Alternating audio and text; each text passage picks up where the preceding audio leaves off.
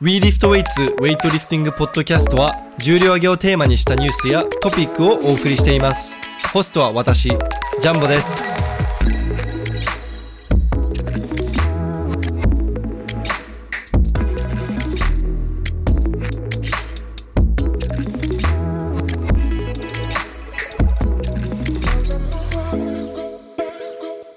はい皆さんこんにちは We Lift Weights のジャンボと石田マンですよろしくお願いします石田おさん願いしま今日はちょっとね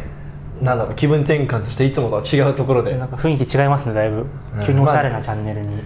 ね、ちょっとねちゃんとしてるっぽいっしょ、これが一番おしゃれ感出してるというか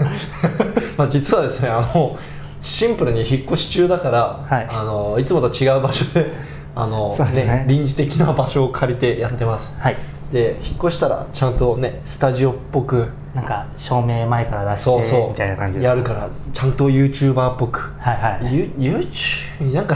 YouTuber なんですか YouTuber の割にはねあのあまり画面に映らないと 映ってない方だと思うんだけ最ど近やっと映り始めた感じですそうですね、まあ、東京オリンピックの、ね、報告するにあたって、でポッドキャストでたくさん載せてるよかねらそうですねということで、まあ、今回もトピックははいオリンピックでオリンす。ピックはいということで、まあ、前回、はいえーっと石田マンと一緒にカバーしたのが、はいえーっと73と,、え73ーっと男子73と、はい女子5559と64までいったのか64まで行きましたねで、えっと、男子73だけだっけ73だけですねあでそうだそうだ8196が同じ日だったんでそうだそうだはいそうだそう、でそうですそっから、えーとはい男子8196そしてはい女子の、えー、はい768787超級がはい行われ、ちょうど今実はそうちょうど撮影のタイミングが超級と初菜の間なんですよそうなんですよだからまだ初菜始まってなくてはあ長級か長級が始まいってないそう、うん、だから87がちょうど終わったところだねさっき、はいそうですね、う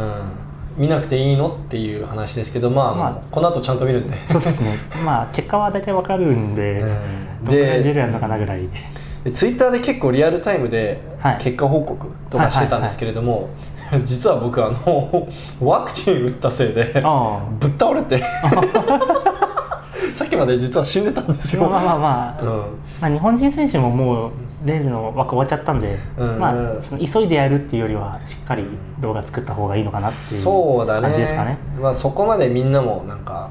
こうリアルタイムで情報欲しいっていう感じではないのかな、そうまですあね世間的に87特に有名な人あんまいないですもんねそうなんだよねそう。まあ、長級で今話題になってるとしたら、まあ、あのトランスジェンダーのニあーュージーランドのそうロですねーレル・ハバードぐらいだけど、はい、あとリー・ウェンウェンが何キロやるかぐらい、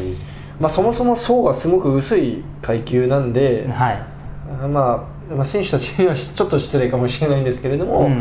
まあ、そこまで注目はされていない、まあそうですね、はい、でオリンピックね今回のオリンピックドーピングで引っかかって出場していない選手がうん本当に多いんで、そうですねだから いやもちろんドーピングしたから出ないのは当たり前なんですけどそのせいでやっぱりねえーっと競争率がはい落ちちゃって、はいはいまあ、そこまでエキサイエキサイティングじゃないっていうかもうんう上がもうすごすぎてね、なんかもうぶっ飛んでますもんね、うん本当にずば抜けてちゃ出るんで、うんでまずじゃあ順に結果報告からいきましょうか、81キロ級は、はいもう当たり前ですけど、まあね、ルー・シャオジュンが優勝しました、今37ですよねえー37です37で37歳の金メダリストってなかなかいないですでよね、 3度目のオリンピックであー今回でおそらくオリンピック最後だろうって言われていたんですが、はいなんとですね、はいルーシャオジュンが記者会見、うんまあ、これあの中国の新華ニュースってはいいうところから出てきた記事なんですけれども、はインタビューの時にもし今年世界選手権に俺の姿がうん俺の姿を見かけるならパリにいると思えみたいなおうことを言ってたんですよかっこよくないかっこいいやばくない37だぜパリ40だよへーあそうですよね40で金取ったらさウェイトリフティング史上初じゃない確かに聞いたことないです、 37の時点でも史上初ぐらいのう、ね、聞いたことないもんね聞いたことないですね、まあ、昔あったかもしれないけど、はいまあ、そもそものキャリアって普通30前半で長くても終わるぐらいなんでうん、やばいよねおかしいですもんピーク絶対過ぎてるのにで今回、えー、と170の204はいだったと思うんですけれども、あまああの世界記録が175で、うんのスナッチで、うんクリアンドジャーが207なんで、まあ、かなりいいそうです数ね字、まあ、ちょっとお気に入ってる感はもちろんあったんですけれども、記録で言ったら正直77の頃のリオよりも低めそうですもんねまあ、ただ当時はキャリアピークだったと思うんで、うんうんうんまあ、キャリアピークでもないか、まあ30ちょうど外れギリギリぐらいなんで、うでもスナッチ177って障害ベストじゃないですかんうんまあでもそう考えるとリオの時177世界記録取ったのすごいねやばいですよね ね今より記録高いからね体重軽いのそう4キロ軽くて取ってるんで だって当時もう31歳とかでしょそうですねさ32かな1か2かはい32もねもう結構軽量級にとってはしんどい重量、まあしんどい、えー、と年齢だから軽量級まあ中重量級ですかうんまあまあまあギリギリぐらいですかね本当にだねピークとしてはそうっすね まあ長級とかだとねやっぱり、うんあのキャリアピークが遅いって言われているんで、まあ、30近くになってベストが出てもおかしくないんですけれども、77はおかしいですよ、まあそうですねまああれですよね多分階級変更あって4キロ体重増やせたっていうのが多分残ってる理由なんですかねうん77のままやってたまあらでかい結構きつかったのかなっていう感じがする例えばルーシシャージュンが73はいいやなんか階級がちょうどいい階級がなくてうん75とかに減量しなきゃいけなかったってなるとあーそれは苦しいですいねやさすがにもう引退してたと思う、うんうん無理だと思うだって身長割と彼階級のなあの階級だと身長割と高い方なんですよ1712ぐらいありますね1712ぐらいで、まあ、他の選手大体170いってない選手がほとんどなんで大体1 7 0センチ超えてくるのって85キロ以上の選手がはいはい多いんですね85もねその昔は身長高い人本当少なかったんでまあ、165とか170ぐらいですかね、本当にあって、うんなんなら96も1 7 0センチぐらいの人多いん でまあみんなでかいからねそうこですねこっちじゃなくて横に横にでか本い当かに分ら厚い人が多いんで山本さんとか、はねで81何がびっくりかというと、い、はい、あのイタリアのニノ・ピザラーああトー選手はアントニーノ・ピザラート選手なんですけどいはいはい210キロクリーンしたんですよあしましたね世界記録挑戦して、はいで何がすごいかというとルーよりクリーン軽そうだったんですよ、シャオジュンより、うんうんうんうんシャオジュン選手210キロ、まあ、立てたんですけどそのなまんまなんかかじパッゃてそのクリーンから邪悪に移行しようとした瞬間もう崩れ落ちたんですね、はいはいはいそのニノ選手もちゃんと邪悪まで差しに行こうとしてたんで、そうですねもうもう少しおで抑えられるかなぐらいの感じまでいってたんでちょっと見てて怖かったのははいアントニーノ選手めちゃくちゃ歪んでますよね正面から邪悪見た時なんかもう右肩だけで抑えてるみたいな、クリーンから変に斜めになってるんでそうクリーンからもう首がもうなんああかそうなんかまっすぐ向けてまないっですすよねぐ向いてないなんか片方だけの肩に乗っかってるよくあれで立ち上がれたなって思って。だから CG4 のひどい版というか正常版っていうんですか、 その CGO もね歪みそうまくっ歪てみるかまくらっねてるのにあれできるのみたいな感じちなみに CGO リオの時の方が歪んでたんで本当にもう歪みのピークの CGO 見たかったらあリオあたりもう今は大丈夫なんですかあれと比べた今らはだいぶ修正された方ですああれで修正なんえでだすからなんならその、は国際試合出る前に、はい中国国体だけ出てた頃の CG4 のあはいはいまあ、ジュニアの時の動画とか見ると、はいはもう脊柱折れてんじゃないかなっていうぐらいねじれてるんで あそんなひどかったいんやもうですね本当に歪んでるんであのナショナルチーム入って監督があのこれはいただけないとっていうことであーさすがにあの修正したんだと思いますよ。はいああだから見ててね健康に悪そうだもんねまあ痛そうですよね普通にやったら怪我しそうな、なんでまだ歩けるのっていうね不うん思議でしょうがないけどね、あれですかねボルトな陸上のウサイン・ボルト選手みたいな感じで、うんあの人も確かそこが歪んでてへえ走ってるんで歪みが実は強かったりするとかっていうあーなんか特殊パターンみたいななんかあるよねそういうそうのなんかまっすぐよりはちょっと歪みがあった方がねその体には悪いかもしれないけど 力は出るみたいなパフォーマンスが上がるみたいな話 ありえるかもしれないですねまあリフティング種目においてそれが正しいのかわかんないですけど、ねそうだねなだって何十キロも何百何十キロ二百何十キロ乗せてるからさすがにこう均等に負荷がかかってる方がね,、そうですよね安全な気がするんで、あのまあそのちょっと脱線したんですけれども81はやっぱりその自分の中で一番興奮した瞬間はこう、うん210キロクリーンできる人間が2人もいたっていうことですねああの体重で210キロって相当ですね、 8級でやってもね優勝できるレベルのねそうです世界世界記録じゃゃないですか世界世界記録ではない世界記録211かけど、はい、でもまあほぼえ世ー、界記録とで世界選手権で山本選手がクリアンドジャンクで優勝した時207キロだったと思うんで、208か7だったと思うんあー8でかなはいまそう考えるとまあ210ってあすすごいごいですねで9力なんですけれどもちょっはと非常に残念なんですけど、山本俊樹選手はい記録残らず、そうですね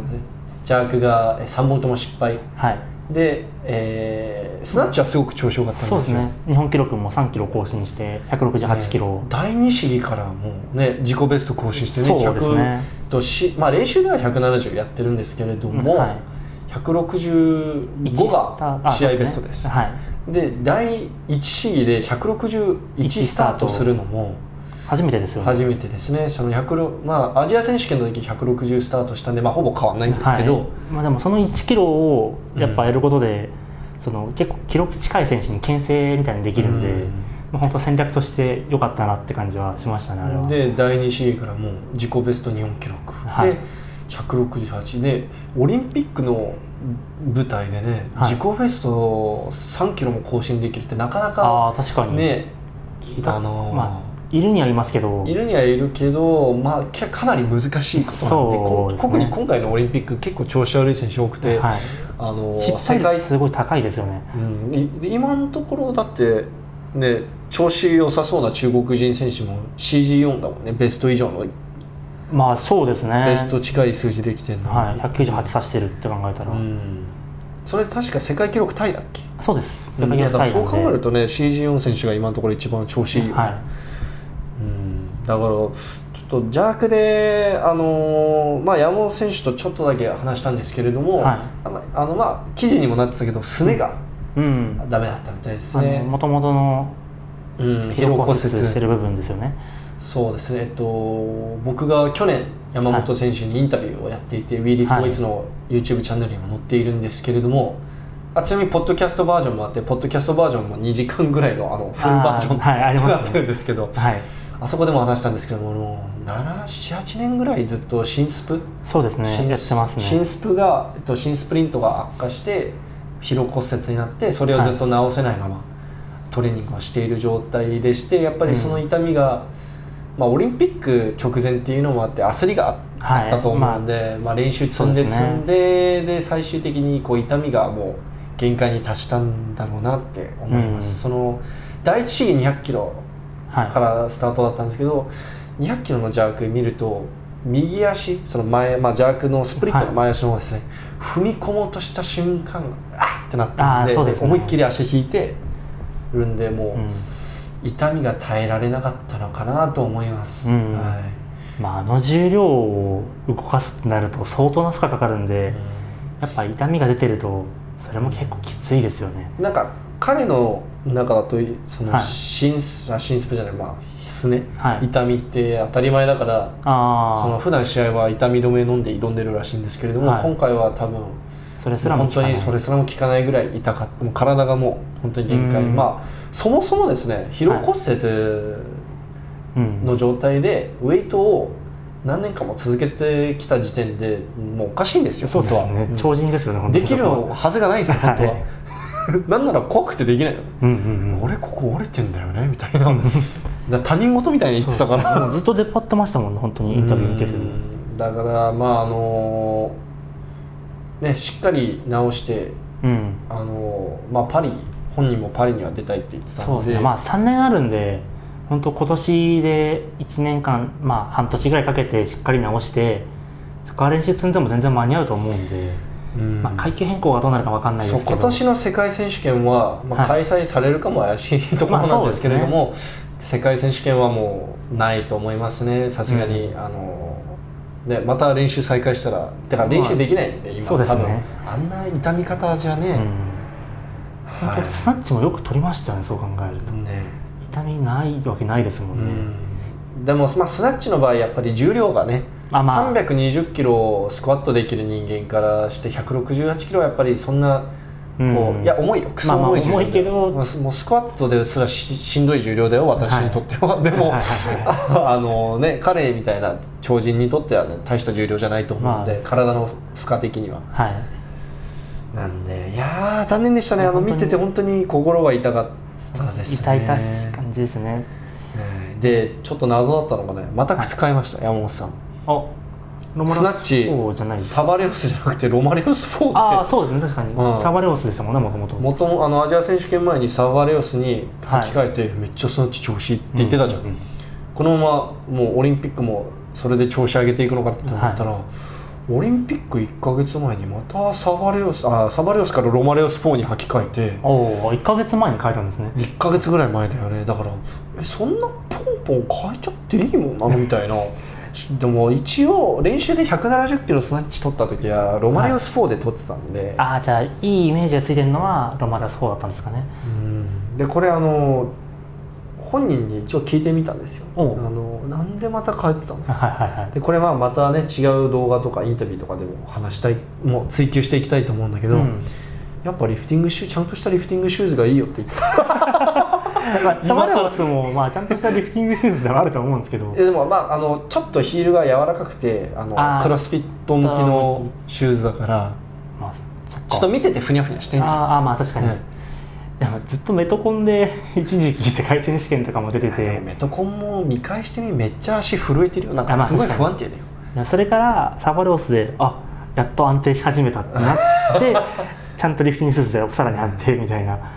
本来たどらないルートをたどった感じですかねうん山本さんのピーキングメニューの中に含まれてんじゃない、ここで靴を履き替えるみたいな あ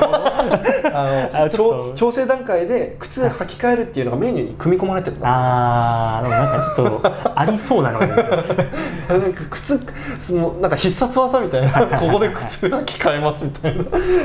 っとありそうですねうん、ということでまあ残念なんですけれども、まあ、本当はにい最後まで挑み続ける姿には、そうですね第三試技までやる本当は多分第一の時点であもうあこれダメだなって、正直見第てて3試技正直棄権してもおかしくないはないって思ったんですけど、まあ最後までやりきって、うんまあ、本人も悔いはないとうん答えてたんで、まあ、本当にお疲れ様でした山お本さん、疲はれい、様でしたあのしっかり直してこうはいパリで、ねそうですねもメダル獲得してる姿期待、まあ、3年後ですけれう、うどんも、期待しています、はい頑張ってください頑張ってください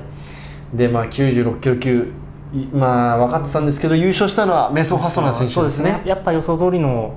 うん225弱ですもんね176キロスナッチうんうんのうん225キロ弱いやーまあ彼にとっては、まあ、過去に何度もやったことある数字なんで、まあこう言っちゃうとあのその記録は霞んじゃうんですけれども、はいまあ彼に彼の中だと割とこう余裕持って優勝できたんじゃないかなそうですねまあジャークで明らかに頭抜けてたんでうんスナッチで本当に10キロぐらい差つけられない限りはうん安心して勝てるだろうなっていうそうなんですよまあなんか96キロ級がそもそもね210キロあたりから結構みんなしんどくなってくるんで、やっぱまあ本当にあの重量が団子になっててスナッチも170ぐらいで固まってたんで、そのやっぱどうにか頭抜けるためにはそこをどうにかみんな突破するしかないっていうか、ねうんもう最後ずっとメソ君だったもんねそうですね三振出て全部きてるうんで最後世界記録も挑戦してそうだ230まあ残念ながらクリーンで失敗しちゃったんですけれども、そうですねクリーンだけならアジア選手権でもやってるんですけれどもね、んうんうんでもその時もジャーク失敗しちゃいましたしまあ練習では232キロまで指してるんですけれども、はい彼は普段練習してる時に100キロ近くあるんで、うん、まあ、うん月量の影響を考えたらうん妥当っちゃ妥当かなっていう、そうですね、まあ、試合で230以上がそもそもできたことがないんで確か試合ベストが、国際試合ベストが227だったと思うんで,、うんうんあそうですねのカタールカップかな、はい、なんで、まあ、そう考えると妥当っちゃ妥当ですね。そうですねで2位が、えージョージアのアントン選手アントン選手感動したのが、第2試技ではいあ足つったじゃんあそうですねで裏でさあの、はいひ冷やすスプレーはいもうシューってやりまくってもうき筋肉を一回一旦忘れさせて、はいやってましたね であれで217ぐらいだっけ216か、えーっと216かなそこら辺の重量、はいちゃんとしかもめっちゃ綺麗にはい刺しててえこいつすげえって思っそうですてねえつつったら大体みんなもう床から引けないじゃん引けなくなるじゃんもうクリーンで終わっちゃう普通はもうプロで終わるじゃんなんあなあらそうですねももうもうなんかひ床から引いた瞬間あーいたたたたみたいな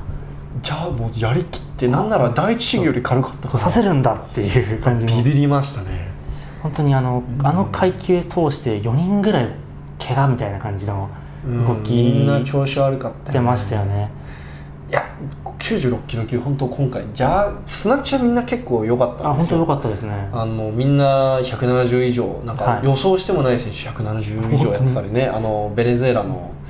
サンチェス選手だっけ、はインスタグラムがキードマーラになってああそうですね彼もめちゃくちゃ調子良かったしねジャークも 216? 217ですね7 217抑えたんですけれども残念ながらダウンシグナルの前 にテンション上がって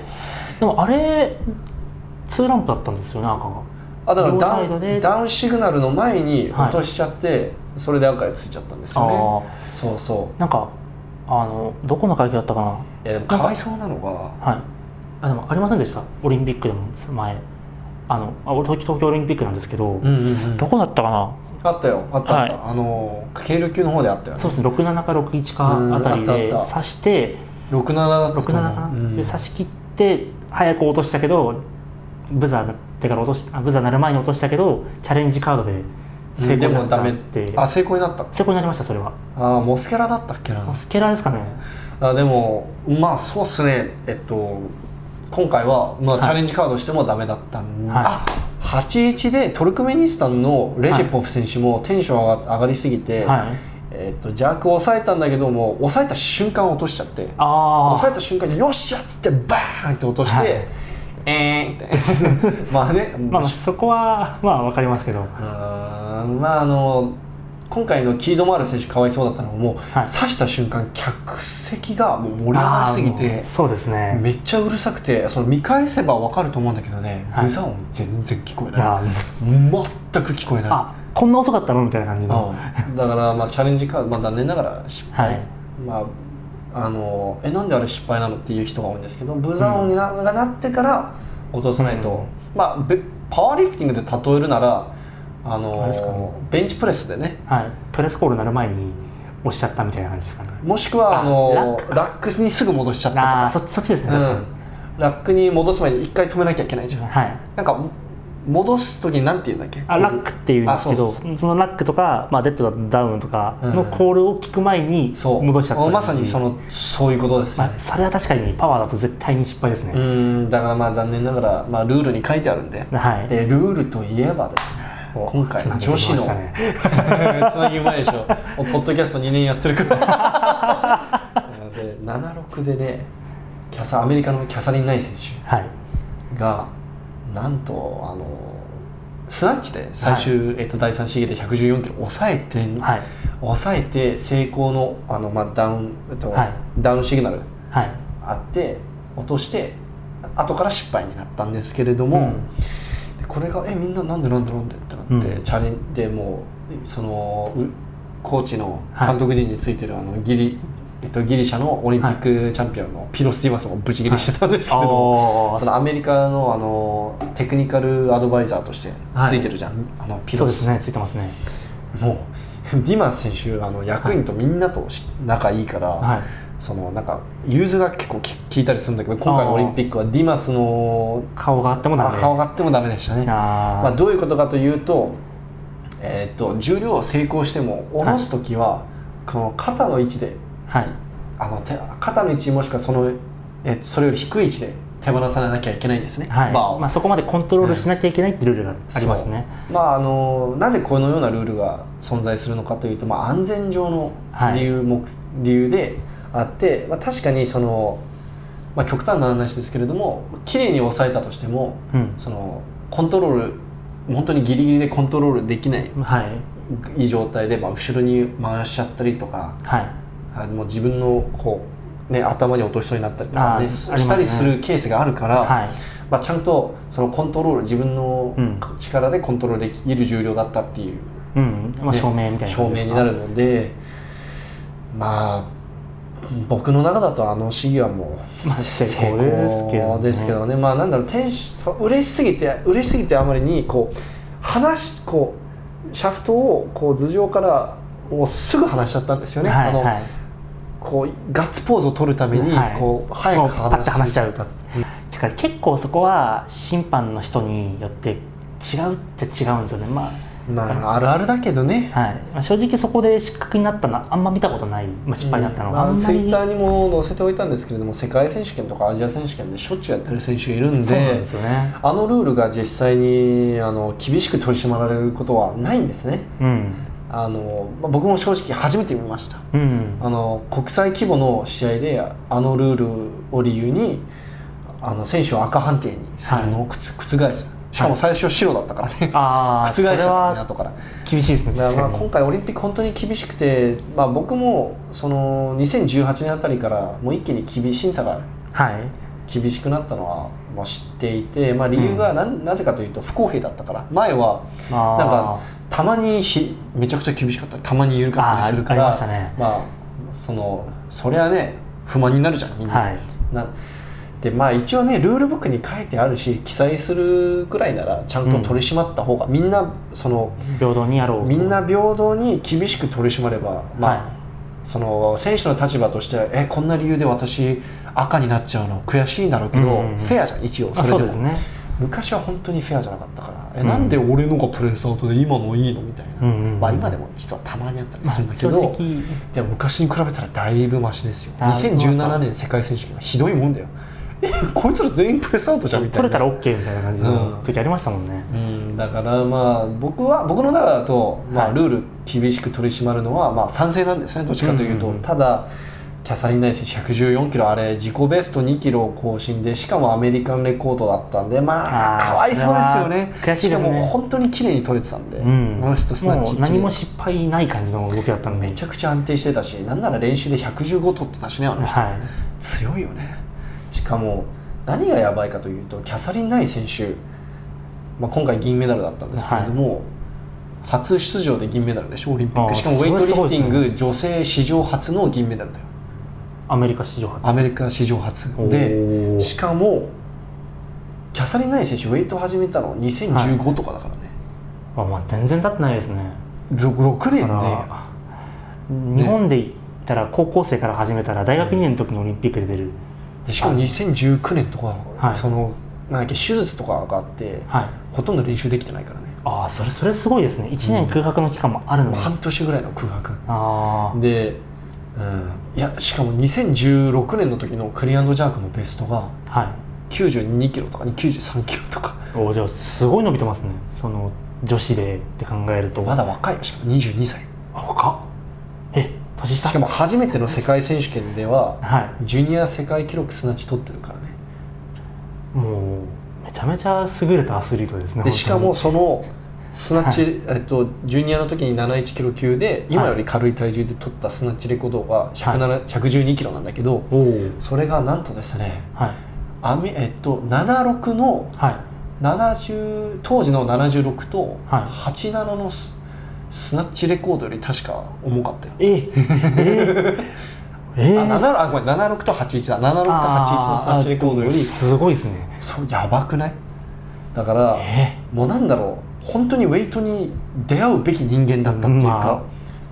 もともと体操選手だったっていうのもうなずけるよね、はいだから強いんだろうなみたいなでもアメリカってそういう人探したら結構いそうですよねまあいるよねアメリカそはう日本よりはいるだろ特う、にね、アメフトとかが本当に盛んなんで、うんアメフトのトップ選手を3年ぐらいかけてウェイトリフティングの選手にこう強制していった時にうん男子でも全然世界記録近い重量やれる選手ポテンシャル持つ選手っ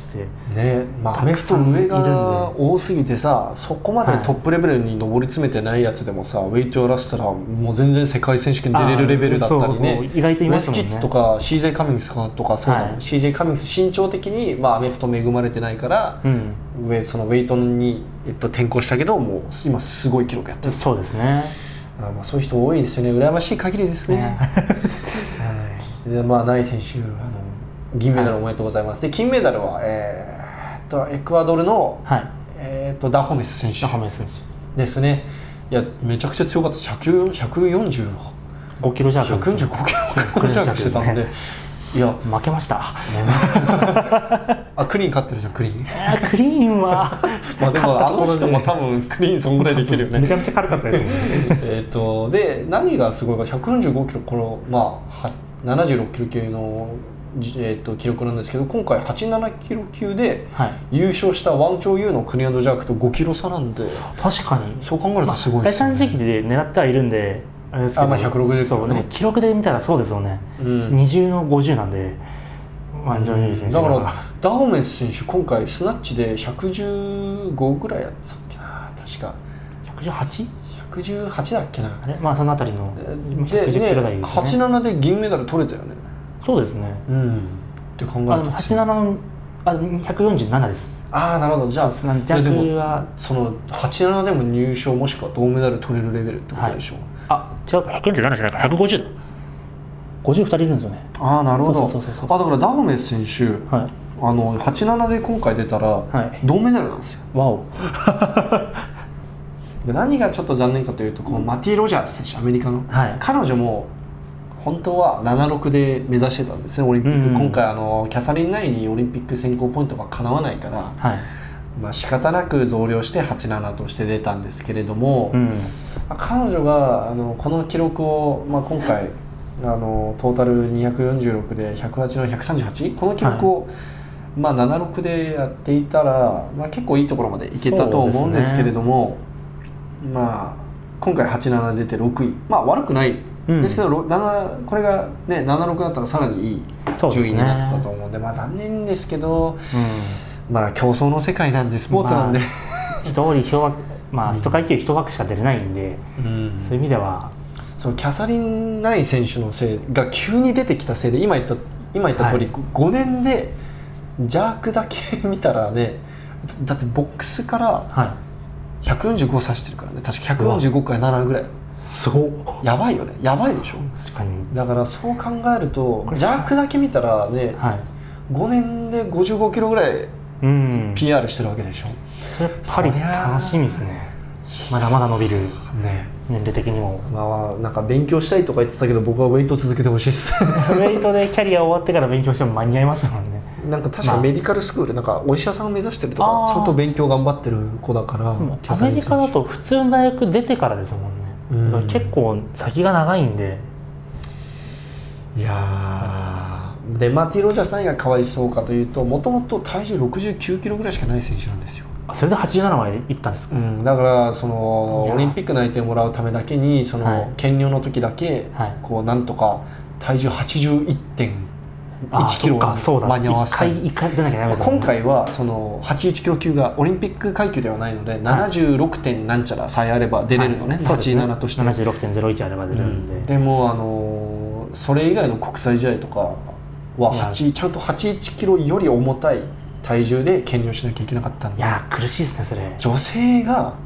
もともと70キロ程度しかない女性が十何キロはい増量、しかもそれをこう次の試合には76に下げて出たりいやー苦し71いで出る時もあったしいやそそれはねきついよパフォーマンスはガタガタになっちゃいますねねもうずっとヨーヨーしてるもんねねうんちょっとマティ・ロジャース今回のオリンピック運がなかったと、はいで次もしかしたらね階級がもっと、まあ、階級変更パリ直前にまたはいあのあります起きるっねて言われているんでね、いパリまで生き残ったらね、それはまあ信じるしかないですね でいやパリの話はまた別のポッドキャストでしましょあう僕結構言いたいこと多いんですあよ本当ですかいろいろ言いたいことあるんですよやりましょう、はい、ということで、まあはい階級変更があってその時にもし運が良かったら、うんまあ、自分に合った自分のその体のその体にあ合うような階級があることを祈りますそうですねそれね。は全選手望んでますもんね、うんまだまだその記録伸びる選手だと思うから、ロジャース選手もない選手も。そうですねということで今回はちょっと時間があれなんでここら辺で切り上げたいと思います。はいまだ、まあ長級109キロ級と超級男子が残っているので男子が残ってるんで、楽しみですね。こっからもうウエイトリフティングの真骨頂というか、まあそうもそううね一番面白い階級なん で一番重い重量、迫力があって一番面白いんでい重量上げだからね。やそうなんですよもうラシャの世界記録も楽しみにしつつ、今日はちょっとワクチンで死んでたんですけれど も、あはのい109キロ級見てる時は元気だと思うんで、そうですねあのねリアルタイムでツイッターで報告できるようにはいするので、ツイッターのフォロー、あとインスタのアカウントのフォローもよろしくお願いします。はいはい、でこのポッドキャスト YouTube で動画版もあるんで、はいえー、と YouTube の方がいいっていう人は YouTube の方で見てみてください。よろしくお願いします。お願いしますじゃあ今日もありがとうございました。石ありがとうござ田いまさんした